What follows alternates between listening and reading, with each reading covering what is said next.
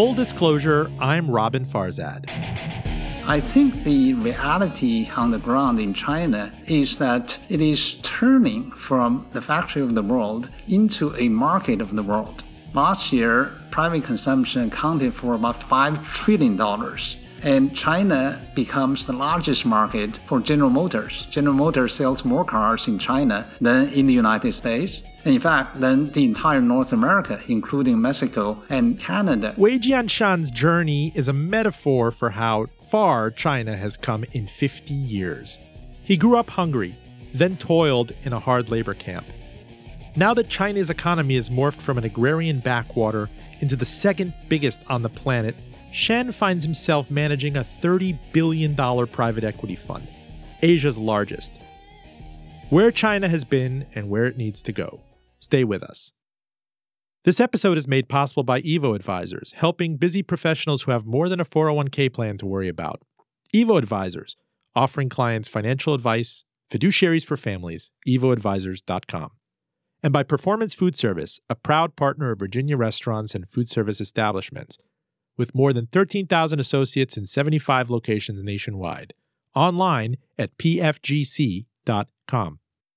Joining me from New York is Weijian Shan, chairman and CEO of PAG, the largest Asia based private equity firm. It manages $30 billion in capital. His new book is Out of the Gobi My Story of China and America. How are you, sir? I'm very good, even though it's very cold here. I can understand it's a cold snap. Thank you very much for having me on the show. Thank you. It's a fascinating book that actually, now that we hear about China being the, the biggest economic juggernaut that the, the world has seen in, in ages, and you to take us back to poverty and hunger and all of these different uh, agonies that you and your family endured during the Great Leap Forward. Um, I'm quoting from the book. It says, this is the story, as the book says, your improbable journey from the People's Republic of China to the People's Republic of Berkeley, California, and beyond. It's a uniquely American success story told with a splash of humor, deep insight, and rich and engaging detail. Uh, you were witness to the brutality and absurdity of Mao Zedong's policies during one of the most tumultuous eras in China's history. You were exiled to the Gobi Desert at age 15 and you spent your formative years doing hard labor. You were also denied schooling for 10 years and a secondary education altogether. Even so, you went on and came to the United States. You hold an MA and a PhD from Berkeley, an MBA from the University of San Francisco. You studied English at the Beijing Institute of Foreign Trade. Um, wow, you you persevered in spite of all of these travails, and now it must be so surreal for you to read about China's economic inevitability in the headlines. It is. I think we have traveled very far from 40, 50 years ago when I uh, spent uh, so much time in the Gobi Desert as a hard labor. What you have just read is put together by my publisher. I think they have done a very good job summarizing things. Now, when I read the book, the, the image, the lasting image that I'm going to take away from it is this China of poverty but ambition during Mao Zedong's uh, Great Leap Forward, where he encouraged the country to take this leap forward uh, through I mean, harebrained schemes in hindsight. For example, everybody making these micro smelters of of of steel in their backyards, where they collect collect scrap metal and they have them in these furnaces and these kilns. Um, and that if they pull these things together, that China can have the capacity to take on the world and not be dependent on uh, steel imports. I mean, it's it's kind of risible in hindsight. I think that was the objective of Mao Zedong at the time, and his first objective was to take over England as a large steel producer. And I think he strongly believed in the People's War, and therefore he thought the way to do it was to mobilize the masses to produce steel in everybody's backyard. And in hindsight, uh, not too far away from that particular time, people realized it was simple madness. It was crazy and didn't produce anything useful. It was total waste of effort and a lot of resources. Now, we do China did ultimately become one of the most miraculous stories in uh, the history of economic development. I'm quoting a story from Quartz that said Since China began its market reforms in the late 1970s, it has lifted more than 800 million people out of poverty, slashing the rate, the poverty rate from nearly 90% in 1981 to under 2% today as measured by the World Bank's latest spending benchmark. That's pretty unbelievable. Yes, it is. In fact, about 40 years ago, when China's open door policy was first adopted, economic reform first started, the per capita income of China was merely about 400 uh, US dollars, which was below poverty line uh, almost for any country. And today, the per capita GDP of the country is close to 10,000 US dollars, although it is still one sixth that of the United States. So China still has a very long way to go, but has come a very long way in the past 40 years. Now it says China's per capita GDP went from being less than Bangladesh's in 1980, that was under $200, to more than $8,000 today. If you look back at this and in reading the book, and always people ask me, what was the tipping point? What changed? I mean, certainly a lot of us in the 1980s were told that Japan was going to inherit the world and we have to learn from the Japanese, and everybody was taking Japanese in college, and there were movies like Gung Ho, and it completely captured the zeitgeist. And I remember at some point in the early 90s, there was a tipping point where we were getting calls from relatives and professors in, in high school and college were telling us that no, it's actually China who is ready to inherit the next century economically. What do you think was the tipping point, both from a demographic perspective or a central planning perspective? If you take us back in your lifetime, the one decision, the one variable that, that put China on this kind of inexorable path? You see, in my book, Out of the Gobi, I described how we worked in the Gobi Desert before China opened up when millions of young people were sent to the countryside to do agriculture, to do hard labor. At that time, all the economic activities were controlled by the government, almost 100% of it. There was nothing left. And yet, China was in dire poverty, and the economy was a disaster. And uh, I was making something like $10 per year. Of course, we were provided with some food, and uh, clothing not enough. But the take home pay was just about $10 a year. And that was the state of economic affairs that we were in at that time. And what happened in 1978 79, when China started to open up, was to abandon the central planned system, the old system of central planning, which was very similar to the Soviet Union and embarked upon a path in the direction of free market. So in the past 40 years, it was strong economic growth, but it was also a history of the growth of China's market. And it was the growth of the private sector, which I would say is mainly responsible for China's growth in the past 40 years. You write in your book of your early childhood, you could say, My mother was always the last to eat. Although I did not realize that she was famished, I could see my mother's face and legs gradually turn puffy and her skin translucent. She showed me that if she sank the tip of her finger into the flesh of her leg, the dent would stay there for a long time as if the flesh was made of dough. You wrote that I did help my mother to get more food, however, always sensing it was needed. There were a few elm trees in our compound. We learned that elm seeds could be eaten. I picked up the seeds shaken down by the bigger children and brought them home. My mother would mix them with flour and cook them. I probably got a bite or two, but I do not remember really eating them. I also went around to find edible wild plants in every corner to collect them and bring them home. And when we step back from this and we we, we finally realize that the the Great Leap Forward and Mao's uh, great plan uh, actually provided one of the biggest human catastrophes in terms of famine, there is an estimate that 20 million to 36 million Chinese, upward of 5% of the population, died during 1958 to 1962's leap forward. And that is a trauma that the entire nation really tried to recover from. It, it, it, it, it, it was emblazoned onto its memory into the 20 years leading up to the early 80s. And that is correct. And you know, today China has the highest savings rate in the world, about 50%. And uh, you know why the Chinese saved so much? I think a lot of people my generation still remember the starvation. And therefore, they're still concerned about the rainy day. And that experience was a very painful experience. It's like the stories of, of our grandparents who were telling us about the great depression here who they're never they're reluctant to throw away soap in the shower when it's worn down that they never want to waste anything they'd rather recycle and reuse they think twice about giving away that old threadbare sweater or coat uh, but even so this country has moved on in a way that is unbelievable by the end of last year there still remain more than 43 million chinese citizens living below the nation's official poverty line of 2300 yuan that's annually about $350. Yes.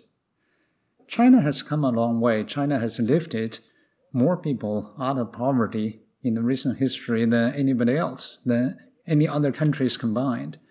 But China is a very big country with a population of 1.4 billion people. China still ranks number 72 in terms of per capita income in the world. So China still has a lot of problems internally to deal with and uh, you know there's more to go and there's a long way to go and chen here's a problem that it seems everybody would want to have china's economic expansion this says the wall street journal languished to its slowest pace in nearly three decades last year as a bruising trade fight with the us exacerbated weakness in the world's second largest economy so writes the wall street journal the 6.6% growth rate for 2018 is the slowest annual pace china has recorded since 1980 uh, how is that possible that that's a problem I mean, we would die for that kind of growth. I think the data you just cited are not accurate. Uh, it is true that last year the economic growth rate slowed down to 6.6%, but it was not the slowest since 1980. There were some slower years in 1989, 1990, and I believe 1991 as well. Those were slow years. But it was also true, it is also true that in the past 40 years, China's growth has never stopped.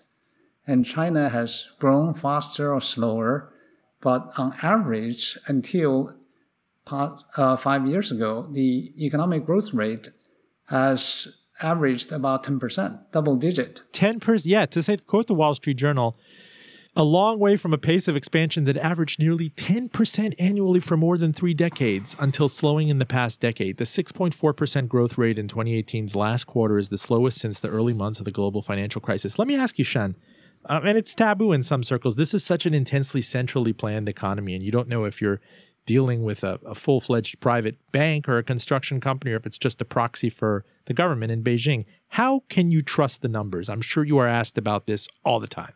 Well, I don't know the answer for that question, but uh, I do know that uh, a lot of people are looking at it, and there are many people doing business in China. China has become a big market for many American companies and many American banks, and uh, companies and banks from other countries as well.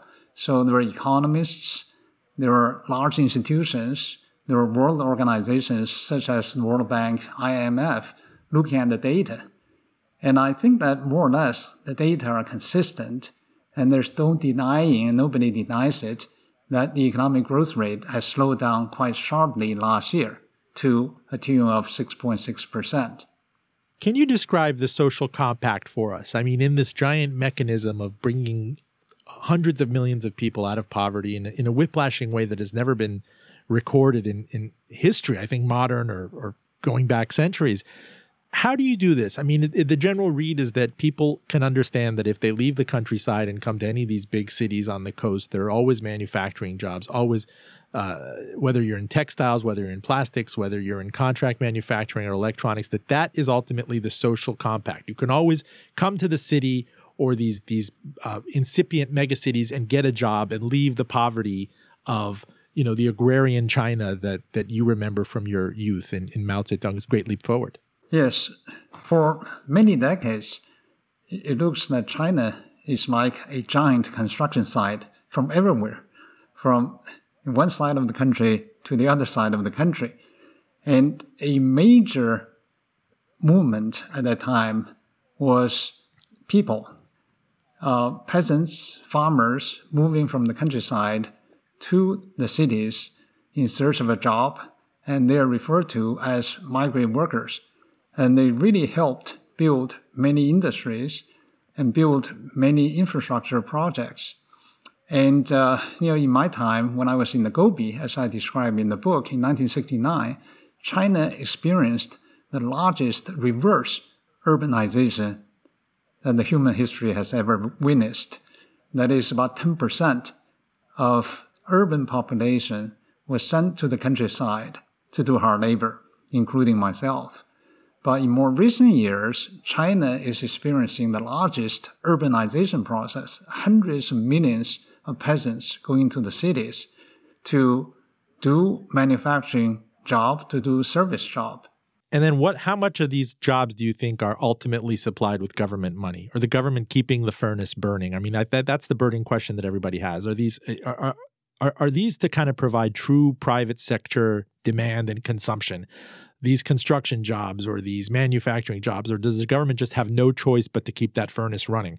I'm reminded of its much lauded uh, stimulus plan in 2008 during the global financial crisis to continue forward with these high speed trains and these cities and these infrastructure projects and the amount of cement that was consumed just in those three years compared to, say, the United States in the entire 20th century. Yes, that was a very famous uh, data point. I think there's uh, a wrong notion that uh, the Chinese government controls all the economic activities, and China has developed largely because of government control. I think that's just wrong. China has developed by moving away from centrally controlled system in the direction of a market economy. The state-owned sector remains fairly sizable, but it contributes to about 30% of GDP. And I think that's still too big. And what China needs to do is to continue to shrink the state-owned sector but today, if you look at the private sector, it has become the dominant force in economic growth for China.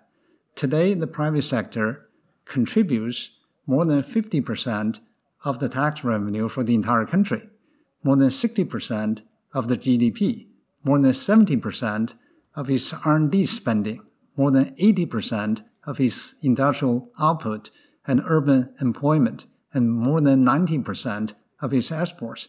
In fact, of that 90%, more than half is done by firms owned by foreigners, that is, foreign owned firms. So that's how big the private sector is. And that is really the largest driver of China's economy today. Full disclosure, I'm Robin Farzad. We're talking to Weijian Shen. He's chairman and CEO of PAG, the largest Asia based private equity firm. It manages $30 billion in capital. His new book is Out of the Gobi My Story of China and America.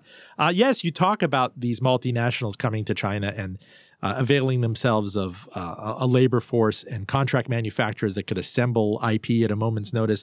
The company that obviously comes to mind is Apple and the iPhone. At the end of 2015, Apple claimed that it was responsible for creating and supporting 1.9 million US jobs. Uh, there have been certain stats that Apple has created and supported nearly 5 million jobs in China. That's about two and a half times the jobs the company claims to have created here in its home base, the United States, where it's listed and where it pays taxes, which necessarily, to my mind, brings up the, the, the meaning of life question Shen. Is Apple really a Chinese company? Uh, far from it. I think Apple is very much an American company, but China has become a very big market for Apple. Today, I think 20% of Apple's revenue comes from China. It's about $50 billion. It's a very big number, but it amounts to about 20% of its sales. And if you look at every iPhone, it may say made in China, but it also says designed in the United States. I think a large part of the value of a thousand dollar iPhone is captured here in the United States. And China does some assembly, some manufacturing, but that's only a small component of the total value of an iPhone. Let me push back on that. An iPhone could not be made without Foxconn. You know, uh, when when this company had its scandals in 2011 and 2012 with the the spate of suicides and the workers coming in there and feeling desolate and, and it infamously put nets on its dormitories to catch uh, despondent uh, workers from its its its manufacturing facilities from jumping. It was clear that a lot of people were posing the counterfactual question why don't we build an iPhone here in the United States? And the answer was that it's just not possible. This company, Foxconn, which started making these little plastic switches for black and white TVs to kind of flip the channel UHF and VHF in the early 80s, now it is arguably the only player out there that has the capability to take the IP, to implement into action, to, to marshal all the resources, to cram the chip into place, to I read one anecdote to slaughter the thousands of pigs necessarily necessary to staff the cafeterias to have these millions of workers to churn out the new iPhone design at moment's notice. Long and short of it is you could not have the next iPhone without this massive Chinese manufacturer. I'm not quite sure if that today has a lot to do with China as opposed to Foxconn.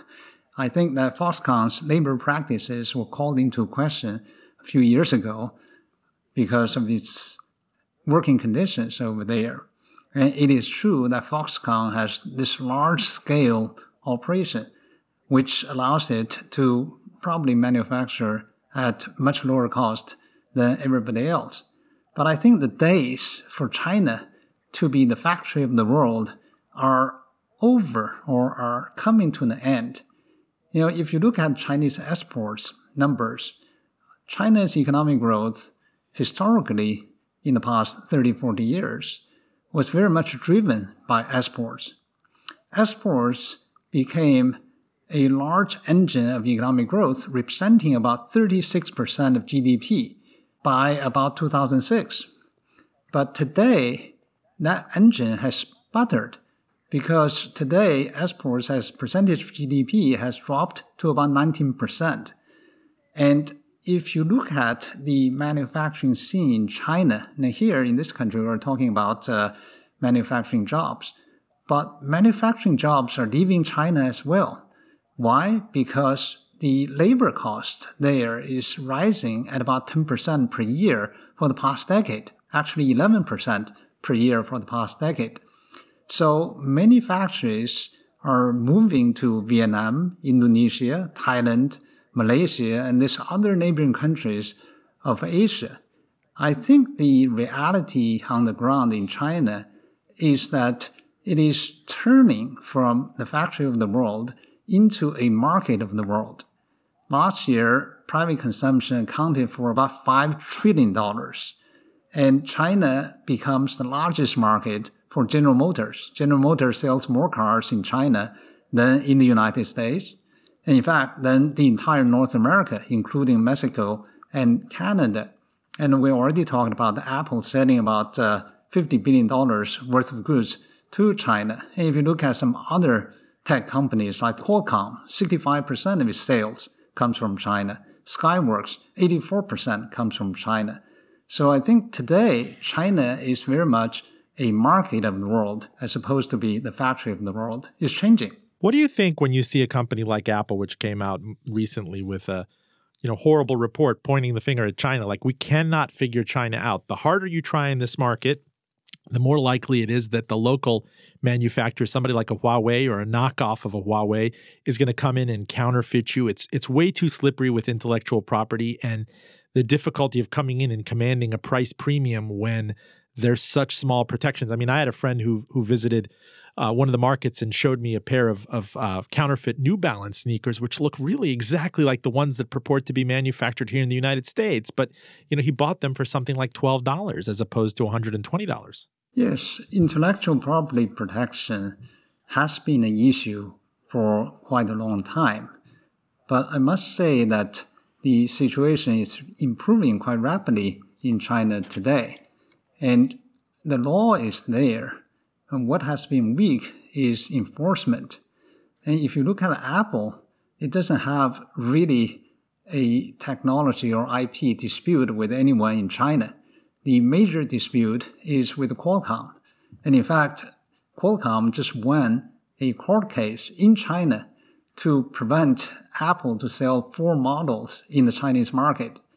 And Apple reportedly is changing its software in order to meet with the core requirements to sell to the Chinese market. Uh, so the uh, the dispute is not with any of the Chinese makers, but with Qualcomm, an American company. And I think that China can do more in terms of protection of intellectual property. And I think they are trying to do more.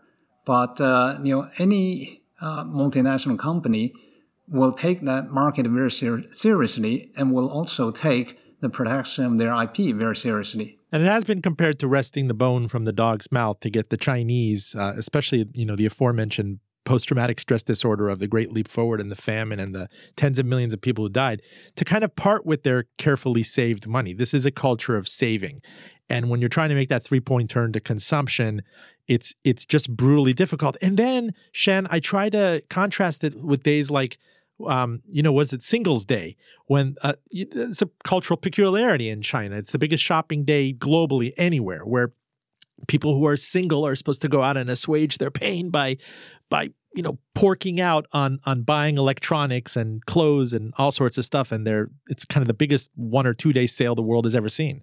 Yes, isn't there Black Friday here in this country as well? Yes, true. I, I, yes, but we are we're used to consuming. I mean, we are known we are known as the Americans who've gone out and consumed for a century. With the Chinese, I find that you you see it um, in certain property speculation. You see it on Singles Day, but the co- continued lament, I think, by policymakers in Beijing and with multinationals like Apple is that it's very hard to get the Chinese to part with their yuan otherwise on consumption. Yes, I think this single day sales like Black Friday is very much a marketing gimmick. It seems to be quite successful, whoever created that particular idea. But I think that uh, China is moving into a consumer market. Uh, if you look at the Chinese economic growth in the past 40 years, it's very much driven by investments. You know, China in the past 10 years has invested more than 50% of GDP. No other country at any time in history has invested so much at any stage in their industrialization process. Why is China able to invest so much? Because China uniquely has the highest savings rate in the world with about 50% of GDP. But that time is coming to an end because the Chinese population is aging, aging precipitously because of one child policy. And therefore, the savings rate is dropping. So, China's consumption rate as a percentage of GDP uh, was exceedingly low. Five years ago, it was about 35% of GDP in comparison with uh, about 70% for the United States. And now that number is changing. Today, private consumption as a percentage of GDP has reached Uh, slightly more than 50%. So consumption is going to be the driver of economic growth. And that's why you see so much effort to promote consumption, especially private consumption. Shen, uh, the stat that always blows my mind, in addition to so many of these outsized kind of hyperbolic stats that come out, out of China, and we'll have some more, is since China became a member of the World Trade Organization on the 11th of December 2001, the country's GDP has exploded from, and correct me if I'm mistaken, $1.3 trillion to $12.24 trillion in 2017. About 10 times. I mean, you talk about a great leap forward. That that right there. I don't think anybody. I remember when we were debating it in 2000, the final year that should we uh, even debate most favored nation trading status, China's human rights record, and people would pay lip service to us. But you even saw unanimity between the Clinton administration in the 90s and the Bush administration that was coming in and starting office in, in January of 2001 that this was inevitable. You could not keep this giant down. And in fact, um, you know, whether or not the United States wanted to cast a decision every year, China was going to do this. But the WTO extension certainly was the accelerant that we've, you know, I don't think anybody could have predicted in 20 years the economy would have gone up tenfold. I didn't predict it. I didn't think that uh, it will have become so large, but it has. Yes, you're right that uh, in the past uh, almost 20 years, China has grown exceptionally well. And uh, again, I think it has to do with the fact that uh, the system has changed.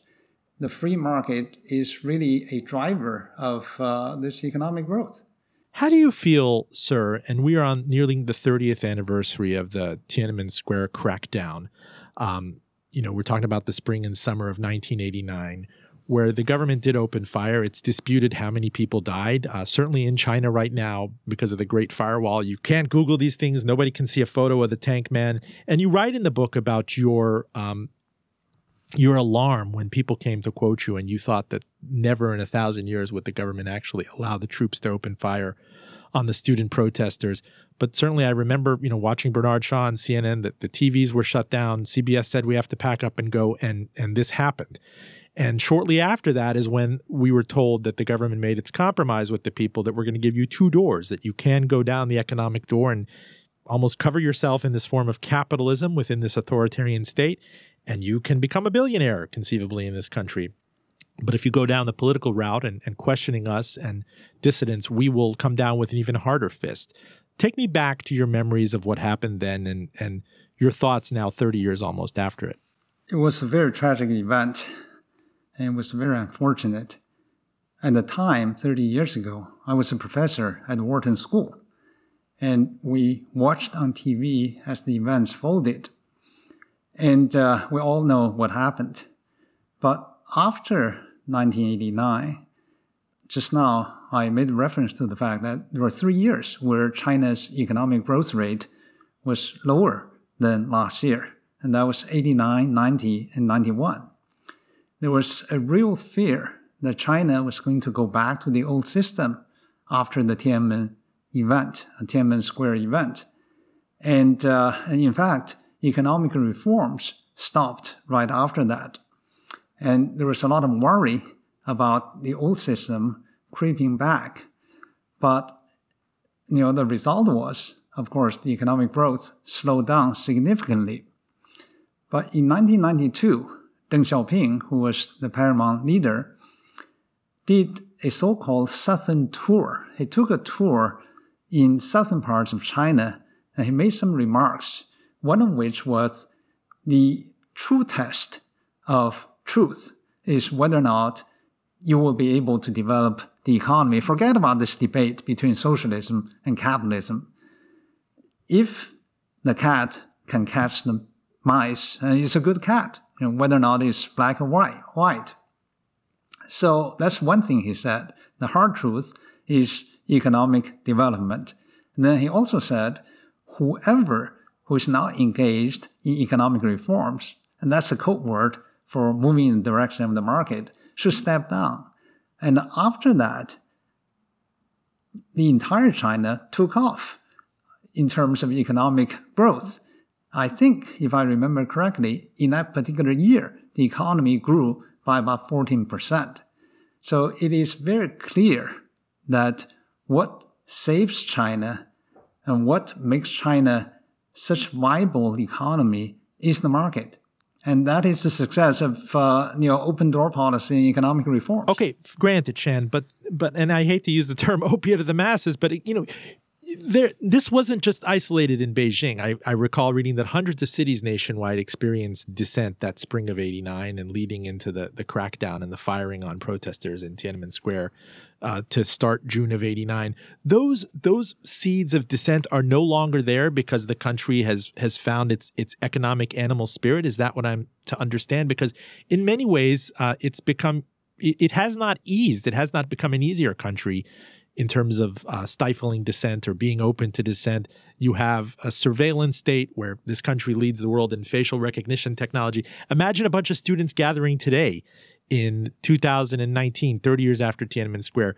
They would be recognized. They're recognized as they go onto the trains, as they step onto buses.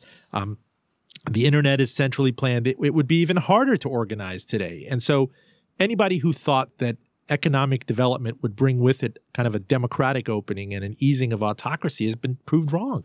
I think that uh, if you look at uh, the history of China's development in the past 40 years, it has made some progress. 40 years ago, when I was working in the Gobi as a hard labor, as I described in my book, Out of the Gobi, there was no freedom to speak of we didn't have any economic freedom. We didn't have the freedom to choose our job. We didn't have freedom to work somewhere. We were assigned to a particular place. We didn't even have the freedom to have a girlfriend. Right? Today, you have much more than that time. Now, if you don't like your job in the state-owned sector, you can quit and join a private company. If you don't like your job, you can quit. You can start your own business. You can go abroad. So there's much more freedom if you compare China today with its past. But China has a long way to go in terms of moving in the direction of liberal democracy. And uh, I personally hope that uh, we can move faster, but that's not reality on the ground today. Shan, I know we keep shuttling back and forth in history, but this book was so fascinating and the contrast with you and, and hard labor and abject poverty in your youth. Um, I'd like you to take me back to the time when you were allowed to come to the United States after the Cultural Revolution to get your degree at the University of San Francisco. What was it in 1980? That was in 1980, yes. What was it like to set foot, to go on a plane, to come to the United States? Give me your first impression of the United States. I was very excited to come to this country. I read about it for a long time, so I would say that I was quite familiar with the country conceptually uh, from reading the books. But uh, I, uh, you know, when when I finally was able to come to this country, I was still very surprised to uh, uh, witness all the uh, what I would say all the green in this country. I thought I would see a lot of concrete buildings, but what I saw was you know beautiful mountains and and trees and, and river uh, right adjacent uh, to the city or even in the city. But I think what impressed me most when I first came to this country was how friendly people were. And there I was from what people call Red China. And uh, there were very few Chinese students coming to America in early 1980s, and I was among the first ones. But so many people came to me and became my friends and guided me uh, in my daily life and helped me in my studies. And uh, in fact, when I was studying at University of San Francisco, um, my professor even donated money to help cover my tuition fees so that I could get a degree uh, in this country. So I'm most touched by the friendliness and generosity of Americans. And I think that has left me with probably the deepest impression than anything else. It's interesting, you know, San Francisco has a history, especially with Chinese Americans. If you look at some of the wealthier families who've been there uh, since the, the mid 19th century, a lot were involved in in construction and the founding of the city, and certainly its its Chinatown is very distinctive. What was your interaction? I, I was fascinating reading the book with some of the old money Chinese in the United States. That contrast with you coming from a country that was still uh, really in its developed infancy with people who had experienced nearly kind of 100 years of, of living on the wealthiest country on the planet. Yeah, when I first came to America, I didn't interact so much with uh, American Chinese or Chinese Americans who live in Chinatown for some reason. I suppose they speak a different dialogue, uh, dialect. They speak Cantonese. And I suppose at that time, many people were very much pro Taiwan as opposed to the mainland China. And I didn't interact so much with them. But uh, I was reminded of the history of the Chinese emigration to the United States after I finished my MBA program at University of San Francisco. In fact, after I became a professor at Wharton School, I gave some money a small donation to the University of San Francisco, which has been so generous to me when I was a student over there.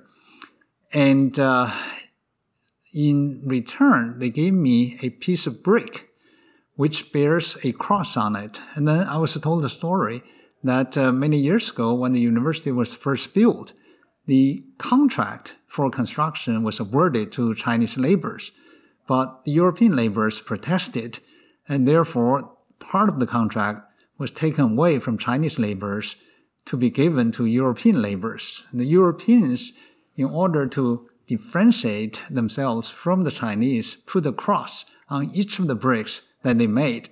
So this symbol of discrimination against Chinese, this a brick with a cross on it was given to me as, as token of appreciation for my little contribution to the university. I thought the history has made a giant loop back And uh, I, thought that's very ironic and very interesting as well. Full disclosure, I'm Roben Farzad. You are listening to Weijian Shan. He's chairman and CEO of PAG, the largest Asian private equity firm. It manages $30 billion in capital. His new book, Out of the Gobi My Story of China and America. Uh, Janet Yellen, the former Fed chair, wrote the foreword. And um, Feinstein, senator from California, your friend, uh, she wrote A Personal History of China in its Mao and Post Mao Periods, written by one of China's brightest people. Worth reading and, more importantly, understanding the Great Leap Forward. Um, sir, I always have this question that I pose of of investors. I mean, be there people who don't have a China specialty, or we've had a person who a hedge fund investor, a famous hedge fund investor in the United States, whose central thesis is that China is the biggest bubble in history, and it's something that's going to have to blow at some point. We saw some indication with these headlines of China having its slowest growth rate maybe since the early 90s. But what if what if, and I always pose this question and, and, and, try to simulate it for me, what happens in the event of a hard landing for China, or finally a, a true deep recession or depression for the first time in the post WTO period that the government cannot spend its way out of? Um, how would that how would that work in real time? For example, would the street become restive? Would you have protests? Would you have subsidies cut? Um, unemployment? How does that how does that kind of simulation work out in your mind? Um, certainly, we get millions of different answers from our guests. You would find that almost in every developing country, the legitimacy of the government comes from being able to deliver economic growth and better living standard. And if people cannot enjoy a better living standard year after year, I think there will be trouble. There will be political tension there will be political trouble. We have seen this historically in many different countries. I think China will not be an exception. And therefore, I think it is paramount for the country to continue to grow its economy. But how do you do that? I don't think that the government itself will have the ability to grow the economy. Again, as I mentioned earlier in this show, that when I was in the Gobi working as a hard labor 40 years ago, every economic activity was controlled by the government, and yet the economy was not getting anywhere. In fact, it was going down. The only way that China has developed is to allow a private sector to thrive, is to engage in economic reforms, is to shrink, making smaller the state-owned sector. So I think the best way to propel Chinese economic growth is to continue to allow the private sector to thrive. The market will take care of itself. It's not the will of the government, it's the will of the market. And that's where China needs to go, and China still has a long way to go. But Shan, as you know, that that's a great leap of faith that no um, no power hungry or self preservation minded government or centrally planned government wants to take. Um, it is chiefly interested in power. I mean, otherwise we may have seen that if everybody is getting rich. Capitalism is the new religion of this country. You would ease on protests. You would ease on political dissent. If anything, it was it was not that way. We've seen every indication that this government and its premier now, who has potentially, you know, king-like status or emperor-like status, they are are hell bent if you're going to, uh, you know, dissent in this environment. You can grow as much as you want. You can be employed as gainfully as you want to be, but uh, it's not getting any easier for people there. And I wonder how that is going to jibe with this this push from certain circles that yes, you need to keep privatizing these enormous state-controlled companies. You need to let the economy float. You need to have the currency maybe float more than it has so far, but that doesn't go hand in hand with you know controlling the labor force and the rest of population much like kind of the water management board or the Tennessee Valley Authority might manage a dam very carefully.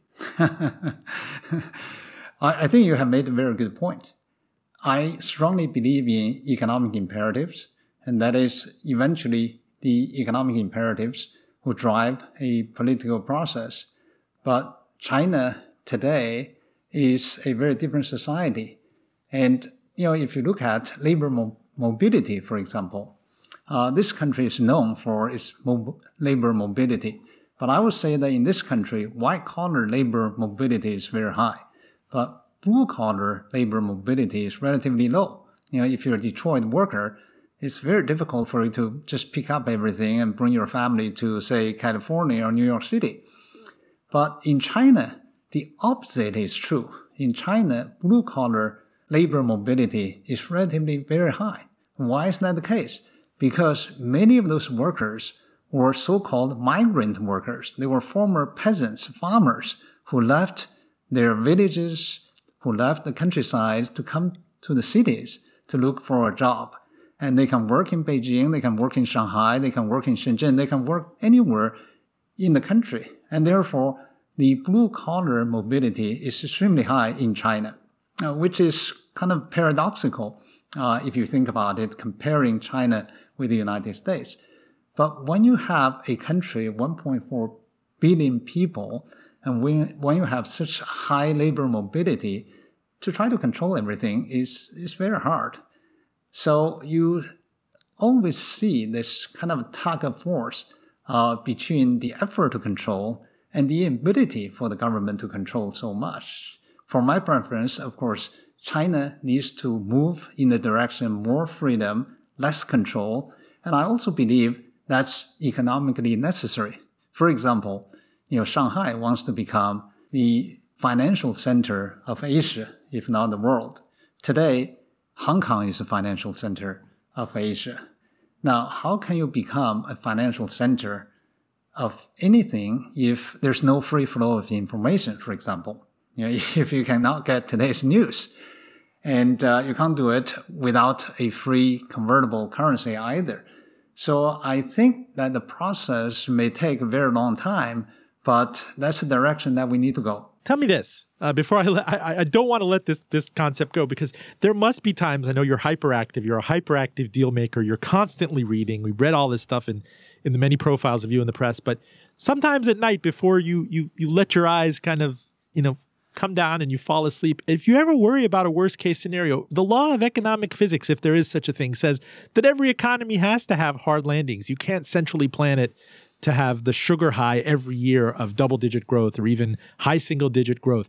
When and if it does come to China, um, is that necessarily bad for the United States? And I know it's a bit of a jingoistic thing to ask for you, but I read a fascinating research note in Grant's Interest Rate Observer sometime in 2011 that said it wouldn't be such a bad thing necessarily if China had a hard landing. Think about oil prices, what they would fall back down to if China was not the bidder of size anymore. Think about raw materials. Think about soya beans.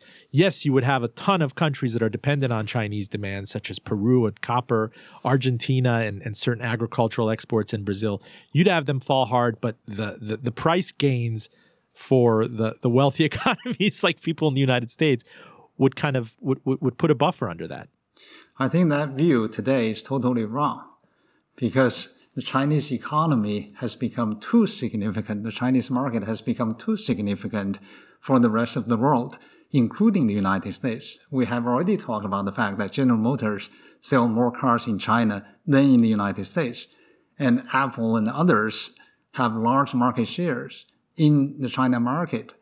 There was a saying about, uh, I would say, in the 1980s and 1990s, that uh, if America sneezes, the rest of the world catches cold. And uh, you know, you see to some extent that effect today with China. So when Apple announced that it was missing sales forecast in the China market, its stock dropped 10%. The broad market on that day dropped about 3%. So that means that when China coughs and sneezes, the rest of the world, you know, at least will have to cough. And that's to what extent the world economy has become so integrated. So Shan, you have to you have to shoot this down a lot when you meet Americans and students who say, "Well, we don't really export anything to China. The the trade imbalance 150 so billion dollars, and that's a big number, and that's just trade. And America also enjoys very large uh, surplus in the service trade, that is selling movies, selling software, and so forth to China. So it's a very big market. If you look at large American companies, let's say S&P 500, the uh, the, the, top, I would say 10% of those companies sell at least $150 billion worth of goods in the China market. So it's a market to be reckoned with. It's, it's growing as well. We talk about companies like Caterpillar and Boeing and United Technologies, and certainly, you know, areas that we have a, a comparative advantage in some of the multinationals that absolutely uh, live and die off of, of Chinese demand.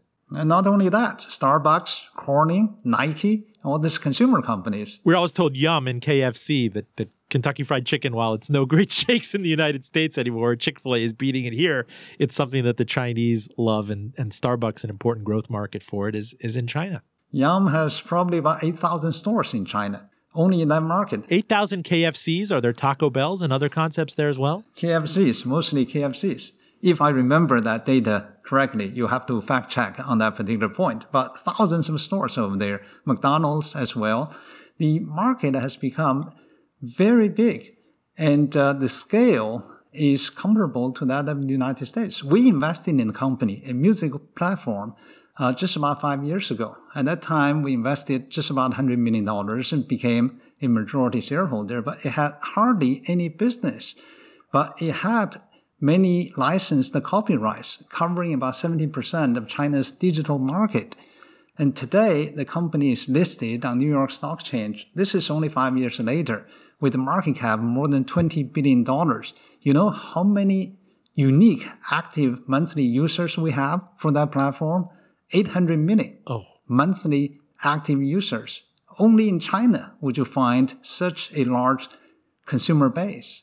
So if a business model is successful, then you can replicate it very quickly throughout China to get the scale. Same model, if you bring it to Singapore, you wouldn't get anywhere because the population is only about six, seven million people. But China has the scale, has the population, and that matters to all the big companies, including all the names that you have mentioned. Shan, to that extent, when are you going to see uh, a Chinese national champion successfully by a United States company. I remember there was controversy over the Conoco deal, and and certainly this blurs the line between national security and state secrets on both sides. But you you saw, I believe, was it Smithfield that was bought here in the United States, the big pork concern? Yes, Smithfield was bought by a Chinese company. Yes, there's very big appetite for pork. Was Genworth acquired by a Chinese company as well?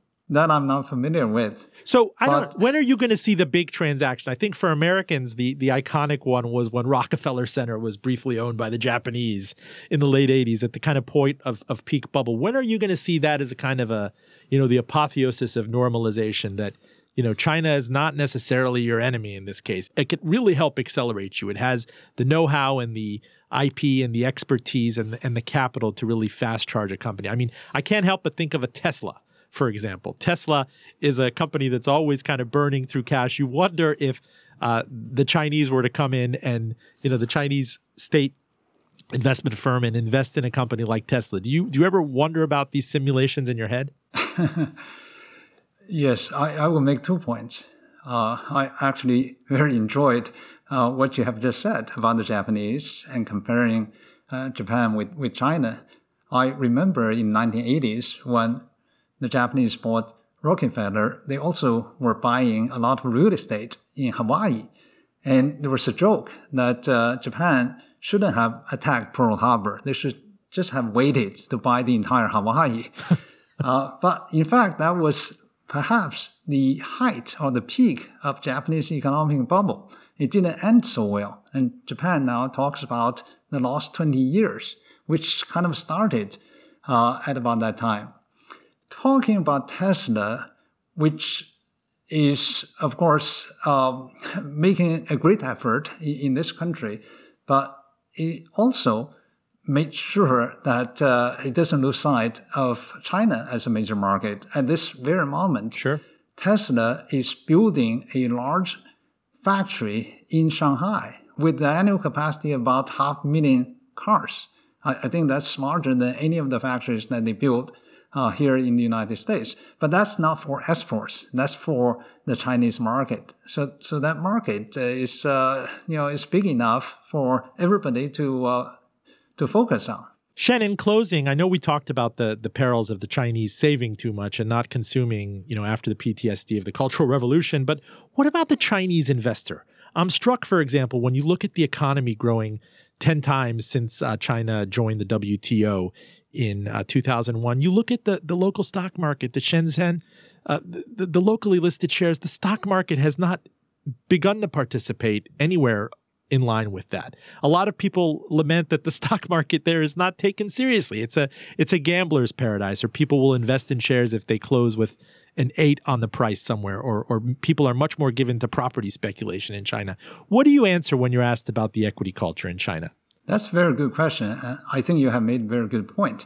China's economic growth has not been translated in stock market performance.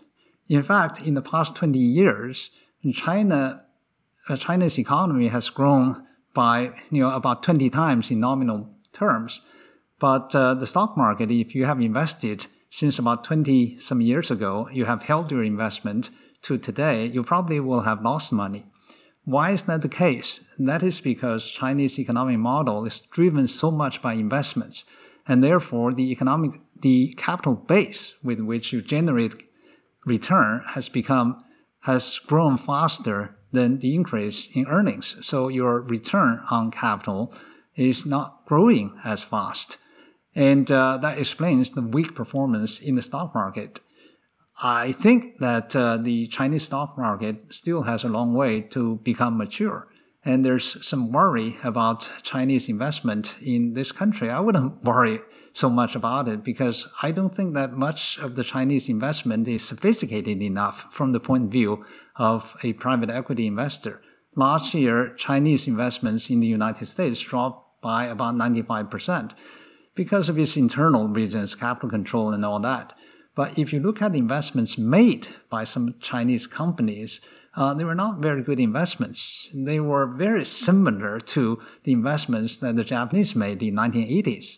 In closing, Shan, while I have you, and it's been an honor to have you, I want to get your thoughts on how this uh, trade war is going to taper down, how it will end. You finally had a president in the United States that, uh, uh, you know, wanted to throw some sand into the gears of, of trade with China and the United States. Uh, what are your plans for it? I know in your columns you have called for a de-escalation. You said that we need each other more than we ever had. It's it's uh, really not uh, as zero sum as as many people make it out to be. Where does this go? I think the two countries will find a way to resolve their differences, to perhaps uh, open up more to each other. And uh, I think that the trade imbalance is a reality and it's an issue that needs to be addressed. I think everybody, especially every economist, knows that trade is better than no trade, more trade is better than less trade, and trade war is harmful and painful to both sides involved. And, and therefore, it is in the interest of the parties to find a solution. And I just hope that they adopt measures so that China can open up more for trade, for investments, and can privatize its state owned sector further and to provide better protection for intellectual properties and if China does that as part of the package to resolve the trade disputes, disputes uh, between the two countries, it's good for China's trading partners, but it's also good for China because that's the direction in which China needs to go as well. Weijian Shan, I cannot thank you enough, sir. It's all my pleasure. Thank you very much for having me. From a childhood of hunger and hard labor in China to now chairman and CEO of PAG, the largest Asia based private equity firm, it totes $30 billion in capital. Uh, Weijian Shan's book is Out of the Gobi My Story of China and America. You must read it. It is on newsstands. You can get it on Amazon from your local seller. Um, sir, thank you. Please join us again. Thank you, Roben. It's a great pleasure. Full disclosure our engineer is John Valentine. Special thanks to the Virginia Foundation for Public Media. This show airs on NPR member station WCVE, the NPR One app, and on iTunes at linkfulldradio.com. Rate us, don't hate us. I'm Roben Farzad, back with you next week.